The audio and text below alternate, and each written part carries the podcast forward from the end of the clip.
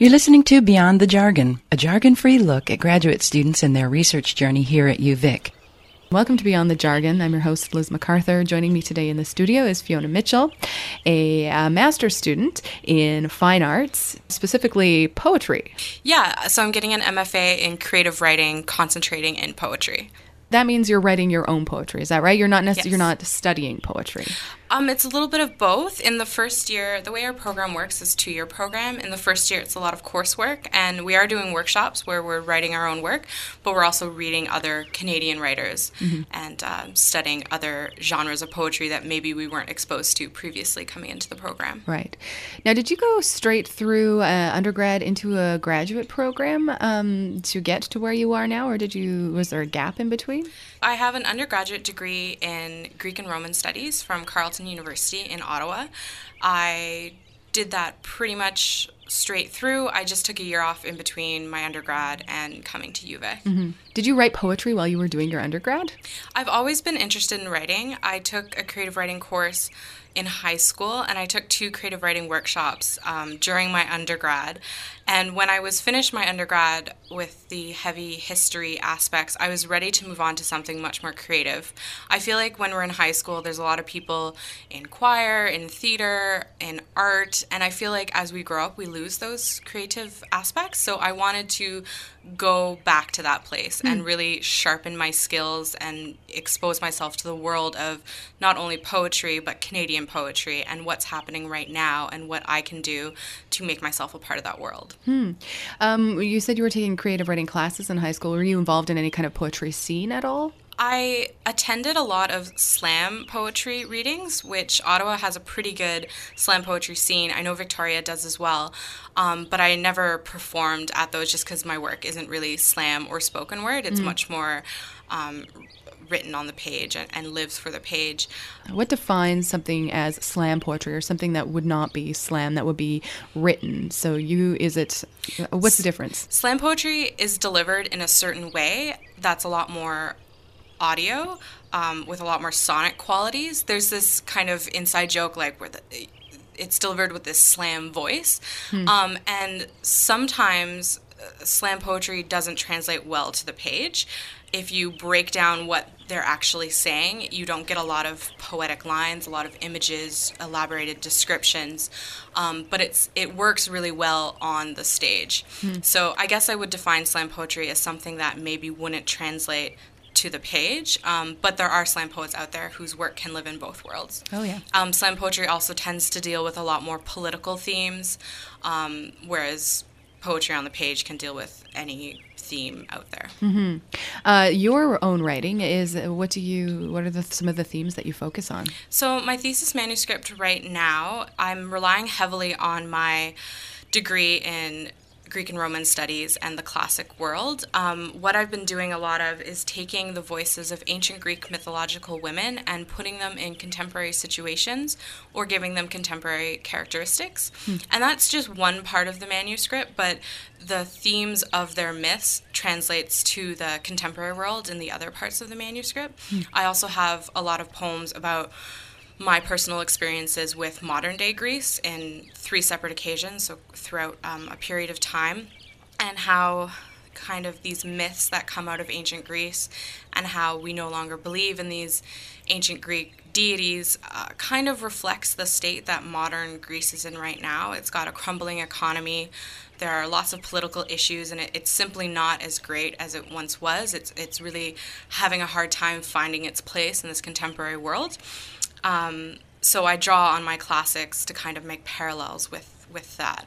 Um, a lot of my work is all free verse. I have a few found poems, um, working with some ancient Greek texts, um, and a few kind of loose translations. But for the most part, it, it's free verse. Tell me about the found poems. That, that sounds really interesting to me. Yeah, so I'm taking a really great course this year that's offered as part of the undergraduate creative writing program. It's um, advanced forms and techniques of poetry, and it's all these different forms. So you get sestinas, villanelles, found poetry, things of that nature. And um, So, a found poem is just taking any sort of text um, from any amount of sources and reworking that text um, to be a completely new poem um, with a really big emphasis on your line breaks and where you're, you're breaking that text and, and maybe unexpected twists of um, lines and words.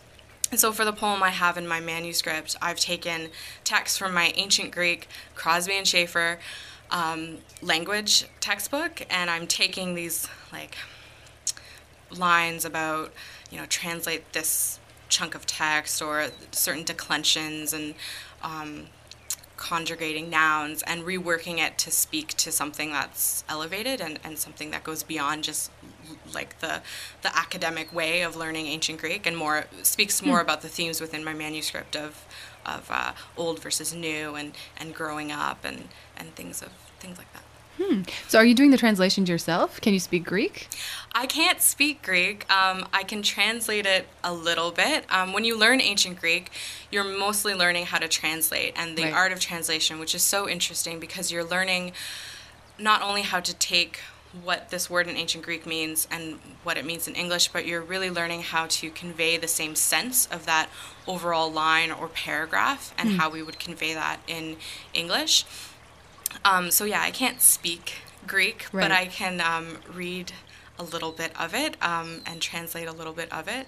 Um, the one kind of translation piece I have, I've taken um, a passage from Homer's The Odyssey where Circe is appealing to Odysseus to stay on her island because she really likes him, and he's like, No, I've got to go find my wife, and she's kind of seducing him.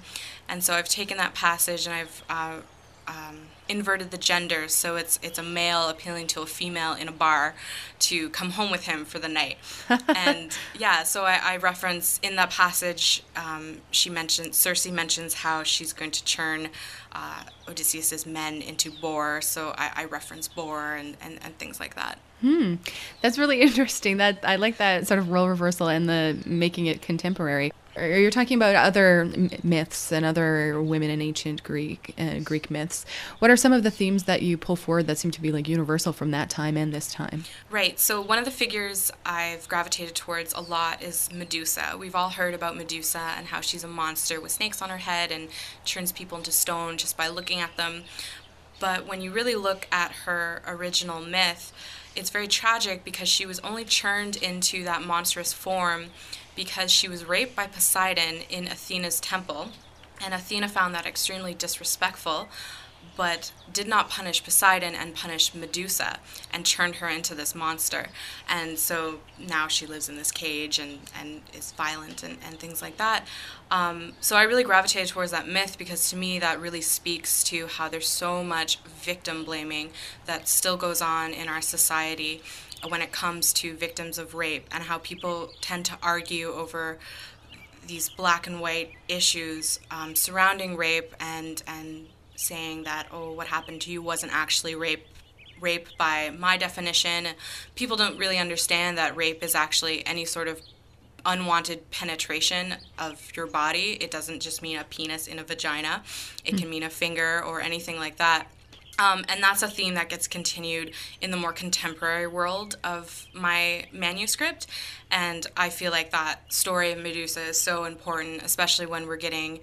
Uh, you know, recent news issues, uh, the Steubenville rape case, where people are up in arms because these two men, their lives are ruined because they're they're being charged with this rape and that's just so horrible. And it just it's more and more evidence of this victim blaming that exists not only in north american society but um, throughout the globe in many different countries in many different ways. Hmm. sounds like you're dealing with some pretty heavy topics. And are you are you really aware of what's happening? Or do you make yourself more aware of what's happening in the news to sort of uh, continue with these contemporary themes? Or is it just um, it just comes up and just influences what you're doing I mean, I do pay attention to the news. I read a lot of feminist uh, blogs such as Jezebel where they discuss things like this, uh, and I am very aware of it. But I I don't want to be writing pieces specifically about those events. I mm-hmm. kind of want readers to read my work and apply what I'm saying um, out in the world and in whatever avenue they want to. Mm-hmm. Um, and why do you choose uh, such intense topics? Um, I mean, you could be writing about anything, really. Is it um, you're just interested in current events in the news, or and do you want to achieve something specifically with your poetry? It wasn't something that I really set out to do. A lot of it had to do with the deeper I dug into the origins of these myths. Um, I wanted to write about Medusa because she's a woman that a lot of people recognize. It's um, something people can get a, a really quick visual when they're reading the story or reading the poem, rather. So I don't intend to to go very deep or extreme. A lot of it has to do more with digging into the origins of these myths. I really wanted to write about Medusa, and the more I found out about her story, uh, the more I realized how it would apply to um, the contemporary world. So I don't go out with these big contemporary themes that I want to pull out. I'm really just pulling out what the myths are presenting to me and um, applying it to the contemporary world and and to my world. A, mm-hmm. a, lot of the manuscript is very personal. Okay, you're talking about it being personal for you and stuff from your own life that's in your your manuscript. Um, First of all, can I ask you how long is the manuscript and is it just made up of poems or is it made up of your explanation of the material you're working with? So, yeah, it's a poetry manuscript, so it's all poems. It's roughly 84 pages now, um, give or take. I've also got some some pictures in there, and I do have a glossary that comes at the end. I don't footnote to the glossary, so it's more if a reader um, opens the page to a certain poem and they don't recognize that figure, they can refer back to the glossary. But if they do know that figure, then they can use their information to interpret the poem. Right, and in, for each of the mythological women is what you mean? Right. Yeah. Okay. yeah. Like I, most people know Aphrodite. I've got uh, Ariadne in there too from the myth of uh, Theseus and the Minotaur. But then I also have figures like Atalanta, who maybe um, people who aren't very well versed in classics won't recognize. So I have a glossary in the back where people can refer and get bullet points of the myths that mm. I'm bringing up in the poem to help interpret that better. Right. Um, and so you said it's about 84 pages now. How long is it going to be at the end? Probably roughly the same. Right. Okay. And uh, that's a that's a lot of poetry. And so you're talking about um, stuff coming from your own experience in your own life.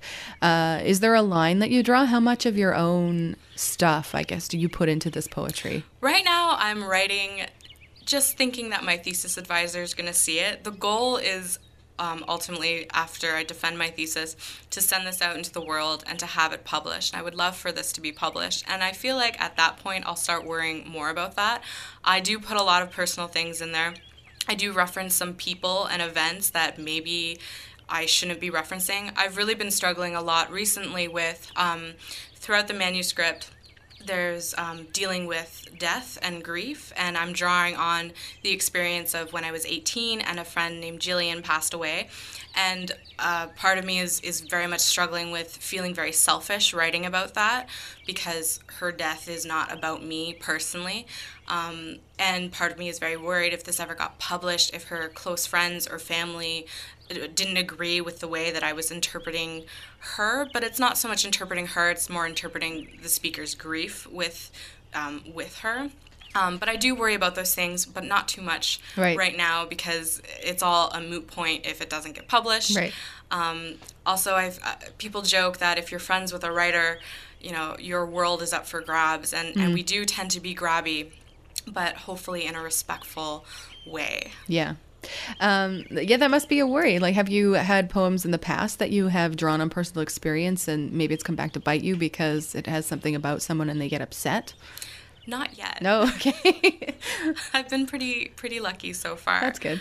Yeah. Hmm a lot of it has to a lot of my manuscript has to do too with female female relationships and friendships and how we as women come together as friends and, and, and function and i'm obviously drawing on a lot of my personal friendships and and that's a big worry too but at the same time if i'm discussing somebody who I'm not friends with anymore and who I had a falling out with, that's not a secret. The other person knows that we had a falling out. Like right. they're, they're not surprised. Um, and it's not like I'm I'm saying all this personal information about like where they live now and and and things things like that. Mm-hmm. And potentially a larger audience isn't necessarily going to say, "Oh, oh, that was Diana who she had that falling out with." Yeah, yeah. And, and, the great thing about poetry is it's v- not black and white. You can read a poem and you can think it's true, but it might not be true. And I'm very hesitant at this point to, to pull out this is true, this is true, this isn't true. I really want, if it ever got published, and even just with my thesis advisor and the other people reading it, I don't like saying that I'm drawing on personal experience for this, this, and this because I just want them to examine the poetry and what I'm saying within that. And ultimately, reality isn't really important. Hmm. Um, and now, when you're talking about what you're drawing from personal experience, is that going into the po- the poetry that is about these uh, Greek myths, or are they two separate things? Is there something about the myths, and then there's other ones that may or may not be personal? Yeah. So the way the manuscript is right now, it's in three sections, and the first section is saturated with these ancient Greek mythological women's voices. The second section um, is the speaker exploring modern day Greece and also um, exploring basically moving from adolescence to adulthood and the anxiety that comes with that. And the final section is dealing with that anxiety even more and dealing with the grief um, and facing reality, so to speak. And that section has the least amount of Greece uh, within it. Mm-hmm. So it's not really separated out, it's all mixed in together. Yeah. Yeah. The the sections call back on one another, themes call back on one another. Mm-hmm. And you're looking at um, contemporary Canadian poetry right now as well. Is that what you were saying? Yeah, UVic is really uh, the UVic writing department is really good on giving an emphasis of Canadian contemporary writers because if you're most likely studying at UVic, you are wanting to be a Canadian contemporary writer, mm-hmm. and it's really important to see what's working in the publishing world what's getting attention and the steps that you can take to um, become like them. We're really lucky, um, more so from the undergrad program, because the MFA program in creative writing is still so new, but it's really lovely when you get a creative writing undergrad who's graduated and gone on to to write a book, win awards, and come back and talk to you hmm. and tell you exactly when I was in this room, I was thinking this, and I got from point A to point B by doing that. And I think that's really important um, you can definitely bring in, if you really love American poets, you can definitely bring those in. I had a workshop last year with Lorna Crozier where we studied the American poets Stephen Dunn and Robert Hass. So there is room for that, but it's great that they give an emphasis on Canadian writers because you're going to be a Canadian writer. Right.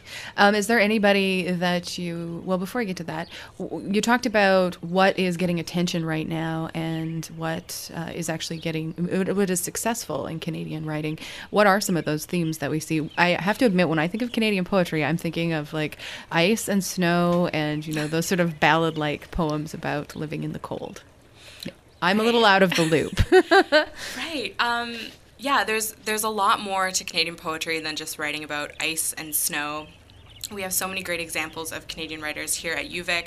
Uh, Lorna Crozier, when she was starting out in her career, she was one of those first female Canadian poets who started writing about her time in the prairies. And at the time, the prairies was a part of Canada that wasn't getting as much as much attention or focus in the writing community. And she really brought out her childhood in that space to kind of create a, a larger image of Canada as a whole. Then we get poets um, and my advisor Tim Lilburn who, rather than talking about snow and ice, are writing very philosophical, introspective pieces that are completely different than just discussing pure landscapes or anything like that. Your um, your poetry seems very like woman focused. Do you have are there other people that you look at that are doing a similar kind of thing, or are you just sort of relying on your own what your own internal process is? a lot of people, when I discuss my work, will say, "Oh, you should read so and so," or "I have this book from so and so. You should read it." And I'm very um, careful about distancing myself from anyone who might be similar, mm. mostly because I don't want to read their work and then subconsciously um, write similarly. The big name that always comes up with me is Anne Carson. She's a Canadian poet, and she does a ton of work with classics even more so than the things that I'm doing. She has a whole book where she's translated uh, fragments of Sappho, and she's extremely intellectual and extremely well versed in the world of classics and as a woman and issues surrounding uh, women. But I, I've only read one of her books because I don't want the way she writes and the things she she's saying to influence my writing too much. Mm-hmm. I've tried to pick these figures and these moments on my own and not draw on the way another poet has interpreted them. And I feel like that's important for keeping it authentic and mm-hmm. yeah, you don't want to become a carbon copy of someone else, really. Exactly. And I think that happens uh, in creative things. Sometimes, you know, subconsciously, you'll sort of pick up Like- on things you like. even with all of the amazing writers and profs I've worked with here at UVic, I have all their books at home, but I'm waiting till I graduate to, to read them all in their entirety because I don't want to subconsciously push my work in one direction or, or another. So, how long is your program going to be? How much longer do you have? So I'm very lucky. I'm defending in February and then TAing until the end of April. So I'm in the home stretch. Wow. And then, uh, as you said, you want to put uh, what your manuscript out there into the world and see if it gets published. What uh, do you have other plans afterwards? What do you think you're going to do? Um, well, my home base is in Ottawa, so I'm moving back to Ottawa, and the number one goal is to just get a job um, in any sort of manner that that means. Um, but I do have lots of ideas for how I want to translate this degree outside of publishing. Um, into the real world, I would love to start um, a literary magazine. I did a program called MEI International Academy where I actually traveled in Greece earning high school credits as well as other countries. And that was one of the places I, I did a lot of creative writing because you um, had to do, we were assigned to do creative writing. Um, and I'd love um, to help them start some sort of literary magazine that, that integrates travel and, and poetry and writing and photography because all the students are producing um, that work anyways. So I think it would be really nice to have that printed. I also have really wacky ideas I really like bad poetry, and I think it'd be really great to have more uh, discussion about that. There's someone's. Why do you like that so much? it's really easy to look at a published and well spoken writer and be like, wow, they are so awesome. I don't know if I will ever be like them. But what each of those writers have that we don't see is these piles and piles of first drafts, these really bad lines that they've cut, these processes that they've gone through. And I think exposing that and talking about that more will make this process of going from writer who is unpublished to, to wanting to be a published writer a lot less intimidating and being honest about that process and discussing how difficult revisions can be and also laughing at yourself being like i wrote this line and it was horrible and i don't know what i was thinking especially the stuff we write when we're like 18 and very emotional um, and like overly dramatic and overly sentimental. I think it's great to look back at that with um, with humor That's amazing. And what, what, what form would that project take? Uh, some sort of. There already are some people who lead these things called like bad poetry readings where anyone's invited to come and read from their journal and you all laugh at it. Um, I would love to do something like that as well. I also think starting a blog would be a great idea where people can submit either bad poetry or first drafts and then submit a final draft and, and talk about how they got to that place and, and how they maybe laughed at themselves and, and and overcame that to produce something that was very strong. Hmm. Oh, we're, we're getting short on time here. Can I ask you to read something for us? Sure. So I'm going to read a poem called For the Most Beautiful One or How to Start a War, and it's in the first section of my manuscript where I'm dealing with the ancient mythological voices. Um, this poem deals with the goddess Eris, who's the goddess of discord. A little background on the myth before I read the poem. Um, Eris, goddess of discord, um, so caused strife. There was a wedding, and of course, Eris wasn't invited because she causes strife and discord, and these people wanted a nice, happy wedding. And she felt very um, scorned by that. So she decided to interrupt the party and throw an apple into the party, which is called the apple of discord. And it said on the apple, This is for the most beautiful one. And immediately, Aphrodite, Hera, and Athena all squabbled over obviously, this apple was for them because they were the most beautiful one. Um, they're all fighting amongst each other and they decided to choose Paris, as you may recognize from the Trojan War, um, to judge who was actually the most beautiful one. And they all bribed him in different ways. Um, he eventually chose Aphrodite, who promised him Helen. And as hopefully most people know, that's how the Trojan War started. Um, so, yeah, this is the poem For the Most Beautiful One or How to Start a War. Eris takes off her fake fingernails one by one, each one gently sharpened into a claw shape, red and polished, lacquered lacklusterly. She removes her long eyelashes, a luscious set of falsies, feathered, elongated fun, synthetic silliness. She bathes in baby wipes, erases every ink and paint stain splatter on her skin. Her lips return to neutral and dull. Her eyes look so plain and boring. She swears she can feel her skin sagging and the wrinkles developing. She's pretty sure she'll die soon without ever finding a gray hair. She's pretty sure her heart is going to jump out of her chest and land on the bathroom floor. Just stay in control, just stay in control, just stay in control. She's pretty sure one more pill will make her feel more like herself. Walking to her room, she hears the shrieks of her roommates going over the details of tonight's party. Eris had not had the pleasure of being invited to. She sinks into her skin. The next morning, long after the sun had risen, her half awake roommate Hera finds a single red apple in the kitchen with a single note for the most beautiful one. I want to thank you so much for being my guest today and best of luck with the rest of your studies. Thank you so much. Again, thank you for listening to Beyond the Jargon on CFUV.